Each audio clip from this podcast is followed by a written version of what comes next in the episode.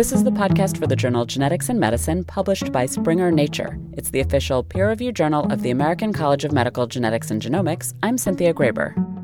For late onset neurodegenerative diseases such as Alzheimer's disease and Parkinson's disease, only about 5% of the cases have been linked to inherited genetic variants. This means most haven't been linked to genetic variation, but it also demonstrates that genetics does play a role in the diseases. And so we came up with the hypothesis that there might be mutations in genes known to cause neurodegenerative diseases that were not inherited from the parents but actually occurred as errors during DNA replication whilst the brain was being formed in the embryo. Patrick Chinnery is a neuroscientist at the University of Cambridge in the UK and an author of a recent study in the journal Genetics and Medicine to evaluate this hypothesis.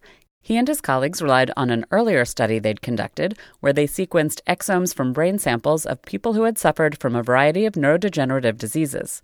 The more than 1,400 samples represented diseases including Alzheimer's, ALS, Parkinson's, and others, as well as healthy controls.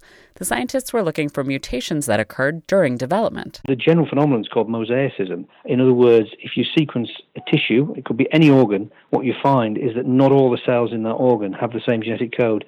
In other words, when you sequence a particular variant or allele, you know, typically Mendel's laws would say either half of the chromosomes or all of the chromosomes in the tissue sample contain a particular variant.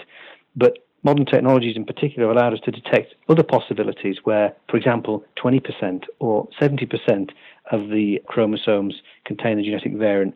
And essentially that's mosaicism, and it implies uh, that at some point during development that the mutation has occurred, and it's occurred at a point such that it only is found in the daughter cells that have formed after that mutation has occurred. So it's not in every cell in the tissue or organ. And how could you tell that the mutations occurred during development rather than later in life, like for a disease such as cancer? So it's difficult to be certain based on the experiment that we've done so far.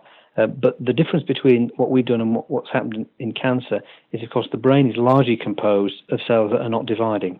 I mean, there are some that are dividing, and there's blood in the brain, of course, but most of the cells are not thought to be dividing. And so, if the mutations occurred after the brain formed, you've got to invoke other mechanisms other than replication areas. Now, they do happen, and there is some evidence that when genes are being expressed, transcribed, translated, that they're exposed to form mutations.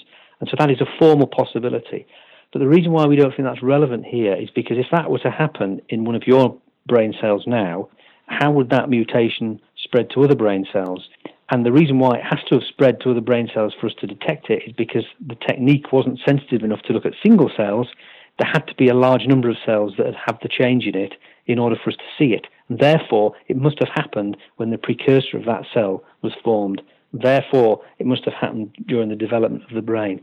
That's the argument. And the results? In 1% of the brains, we detected somatic variants that were present at greater than 10% variant allele frequency. The number, while low, provides intriguing new information. I think that although only 1% of brains with more than 10% uh, mosaicism sounds like a small number, if one thinks about the prevalence of these diseases worldwide, the implication is that a proportion of individuals with late onset neurodegenerative diseases could have an underlying genetic disorder which uh, was developmentally acquired. So I think simply the result surprised us. It also demonstrates proof of principle that there is indeed mosaicism present in our brains. And of course, the technique had limited sensitivity. It could only detect mosaicism present at greater than 10%.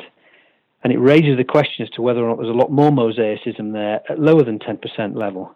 Now, what that demonstrates is that not all our brain cells are identical and therefore it raises the question as to whether or not those mutations, if they had happened in bits of the genome that we know cause neurodegeneration, whether or not they could have contributed, that could cause neurodegenerative diseases, or possibly influence the way that presents clinically if they affect one brain region rather than another. Dr. Chinnery says the team of researchers is now looking at more sensitive tests to detect mosaicism down to 1%. So we need to look across the age range. We need to look in different brain regions to see if they are behaving in the same way. We need to look at uh, much lower levels of mosaicism. And ultimately, I think we need to be doing some large scale studies at the single cell level, although that's going to be very challenging given the number of cells that you need to sample to start getting a proper handle on this. Overall, he says, this paper provides proof of concept. He and his colleagues have demonstrated that there is, in fact, mosaicism in the developing brain.